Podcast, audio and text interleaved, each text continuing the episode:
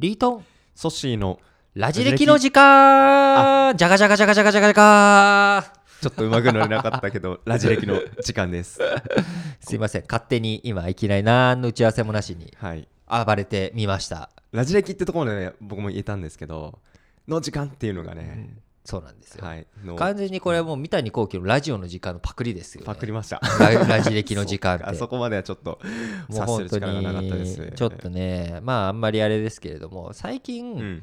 あの「マチネの終わりに」っていう小説読んだんですよ、あそれ僕も別のとこで読んでる方たくさんいてうん気になってました、あ結構ね、うん。面白かったですよ。あの筋を言うとあのまあ不倫浮気の恋愛ものなんですけれども、はい。その単純なあらすじがどうなるかっていうのはある意味読める、うん。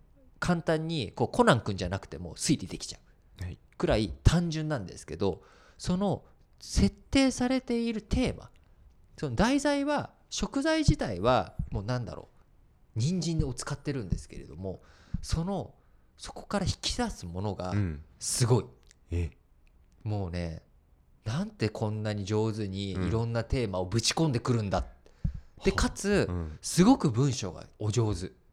どどういあ日本人が書かれて日本人平野啓一郎さんっていう、あのはい。芥川賞を受賞している方なんですけれども、あーうん。あのすごく、うん。そういった意味でこう洞察力というか、うん。いろんなものに対するその結びつけ方とか、うん。見方うん。ものの見方の鋭さ、えー。これが久々にこう読んでて、あのーこう文章が読みづらくて読み直すんじゃなくて、うんうんうん。改めて確認したくて咀嚼がしたくて読み返すっていうそういった場面場面が多かったですね。だから推理小説とかっていうわけでもないので、あのー至極筋は単純なんですけれどもそこに散りばめられているテーマだったりとか、うん。そういったものがすごく、あのー。面白くて、うん。その中東の情勢だったりとか現代のはい。現代の話なので中東情勢だったりとかあるいは生きること死ぬことという生死の話とかそういった哲学的なテーマあるいは芸術的なテーマとか、まあ、そういったものをいろいろとぶち込んできて人がなぜこうすれ違っていくのかっていうはあ。ものとかまあ当たり前要は、ねうん。よくある話じゃないですか。え今のテーマが全部入ってるそういうのを全部うまく組み合わせて、はい。ストッてしているので、え。ーすごくうん。お上手にできているなってなんか上から目線で恐縮ですけれどももなんかうん。すごくうん。あの読んでて醍醐味を感じましたね。これだけシンプルな素材でうんうんうん。ここまで深められるんだはあテーマじゃないんだなって。うん。勝手なうん。あのー僕の印象なんですけれども、うん。芥川賞とか取るものって、まあ、うん。芥川龍之介の作品もそうですけれどもテーマ自体は難しくないじゃないですか。確かに。雲の糸とか、うん。そういうのもすすごくシンプルなんですけれどもそ,、ね。こにいろんなこう、まあ、あ筋は簡単に説明できるところにどれだけつ、いろんなものを重ねて深めていくのか。っていうのをすごく感じるんですよね。うん。で一方直木賞。はい。こっちはどちらかというとテーマが命なのかな。旬の食材うん。をどう取り扱っていくのか。まさにこの浅井亮さんでしたっけ、はい。あの霧島部活やめるってよ、うんうんうん。あの方がなあの直木賞を取った何者、就活をテーマにした。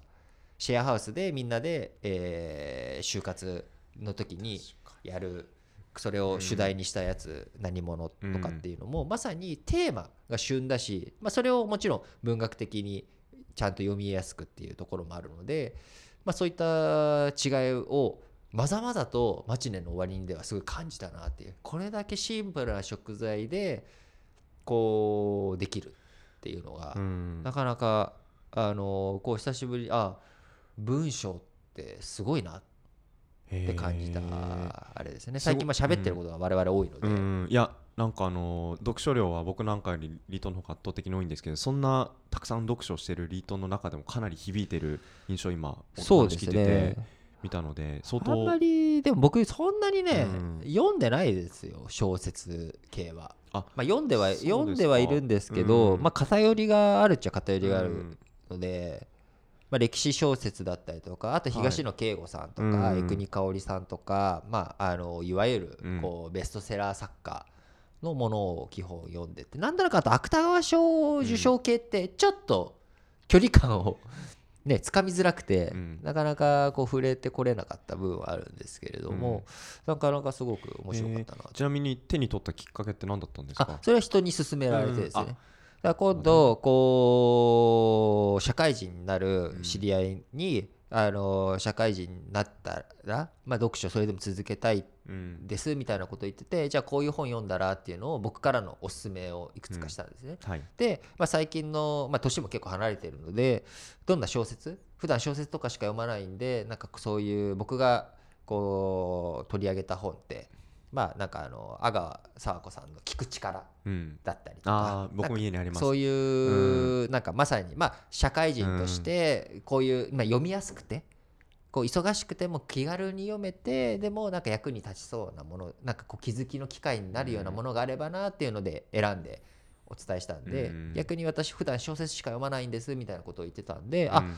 じゃあなんか小説最近読んだので面白いもの何、っていうので聞いたら、その「マチネの終わりに」が去年のこう2017のうん中でベストですみたいな言われたんで、うん。あじゃあちょっと読んでみよううとんいうことで読んでみました。なんか僕も知人がですねあ。そう僕の知人があの、書書評会というか読書会みたいので開いてやったら人が想像以上にたくさん集まったみたいで。電池切れちゃったこれ。あ今ね6分です。今6分ですか？ごめんなさい。そうなるほど、う。ん、6分です。そう。なのでちょっと気にはなってたんですけどまたこんなところでお話聞くと思ったの思ってなかったので。最近どうですか、うん。なんかソッシーおすすめの本とか、なんか読んでとか。まああの本じゃなくても、そうですね。僕年末年始から前回も言ったかな？映画を結構見る意識的に見るようにしていて、であの小説とかちょっと遠かったんですけどあの2017年の、えーなんだっけえっ、と「セカチュウだ」っていう風な話題になってるあーはいはい「あの君の膵臓を食べたい」ってやつだったんですけど、なんかあのソッシーどっちかっていうとあれですもんね、本読むよりかは映像を見たりとか、うん。そっちの方が好きですよね。そうただ、あのー映像も見たんですけど実は小説を持ってて今ちょっと読み始めてるんですよ、ほうほう。どれぐらいのペうん。分量ですか、分量はどれぐらいだろう？多分文庫本。文庫本で300ページぐらいですかね。あのーまあ内容的なお話で言うとさっきの「マチネの終わりに」あのー僕もあそこまでお話はできないんですけどただ本読むってアプローチについては最近映画で見たりとか同じコンテンツを映画で見たり本で読んだりあとメディアミックスですね。そうオーディオブックにもなってたりするんですよ、へー。であの同じコンテンツでもその語彙が自分の馴染みのない言葉だったりすると、うーん頭の中で脳内ボイスで再生するよりもオーディオブックで聞いた方が良かったりとか映像から入った方がいいとか、なるほど。まあそれはありますよね。なんか自分にとって、その読みやすい聞きやすい入りやすい、うんうん。うんインプットの手段って今いろいろたくさんあるじゃないですか。ありますね。なのでなんか話題になってるけどちょっととっつきづらいなっていうやつはなんかちょっとアプローチを変えてみるっていうのは一つ今最近やってることでそれで映画を見てたりしますね。そういうことで言うとやっぱりこ、あの高校の時に使ってた国語の便欄とか、懐かしい。ああいうのってすごく、その色、ん。昔のね日本和語での色の表現とか、うん。浅黄色とかってどういう色なのかとか、うん。着物の柄とかってどういうものなのかって絵でもう紹介してたりとかするので、なんかそういうのって結構大切なのかなと。で僕現代文のそういうのがあったらいいんじゃないのかなってすごく思っていて、はい、例えばスあのスツール？ツール？スツール。スツール？スツール？あの椅子椅子の一種のスツール。はい。あの丸椅子のことを。あスツールっていうんですね。スツールって言うんですよ、うんうんうん。結構これあのハードボイルド系の小説だと、はい。あのバーでスツールに座ってみたいなそういう表現ってすごい出てくるんですけれども、うん。なんかこうスツール自体でもあのーなんかまとまってないとそういう表現って見つけづらいというか、うんうんなんかこうね読んでてパーッとイメージが湧かない？うん。だからこうなんかまあ今でこそ、まあ、うん。ググググったらいいのかもしれないんですけれども、うん。なんか結構だから電子書籍のいいなって思うところは電子書籍で知らない単語があるとピーって指でなぞって、ウェブ検索とかするとうん。その場でできる、出てくるのでいいんですけれどもなんかでもまとまったそういう現代文便覧というか、うん。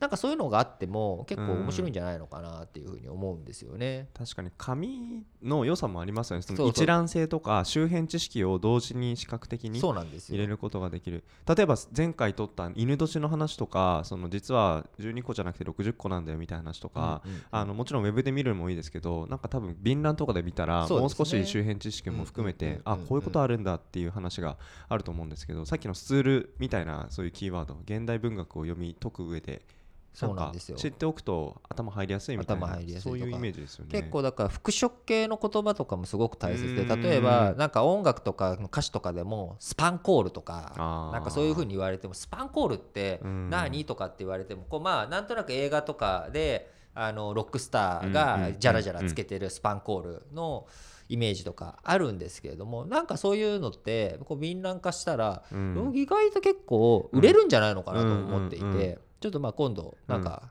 あの阻止ちょっとやってみてくださ い。ちょっと編集してみてください。編集のちょっと結構映像を見てる人間としてでも。うんなるほど、はい。い、やー確かに。でも便覧もいいですしあと今ねリートンが手元にあのいつも持っている資料集的なやつ世界史とか日本史とかこういうのもあの見たりすると意外となんでしょう読みの深さがあの見る映像とかの深さとかもまた深まったりするかなっていうと意外と昔使ってた教科書教材があの今になって生きてくるっていうのはでそれでいて結構価格はかなり抑えられてるじゃないですか。コスまあそれパすごくいなはいだって。あと思って、のねあうん。の教材ですから。うん。まあね。安いですから。うん、いやすごい情報量がね多くて、うん。いいなと思ってますけど。確かに、うん、ちょっとまた見返してみようかなと思いましたビンライじゃあ、えー、とそんなところで今日は、えー文学の、まあ、最近のリートンのハマっていたマチネの終わりであったりとか、まあ、僕が、えーとまあ、見た映画とか、まあ、ビナの話を、えーしてみました、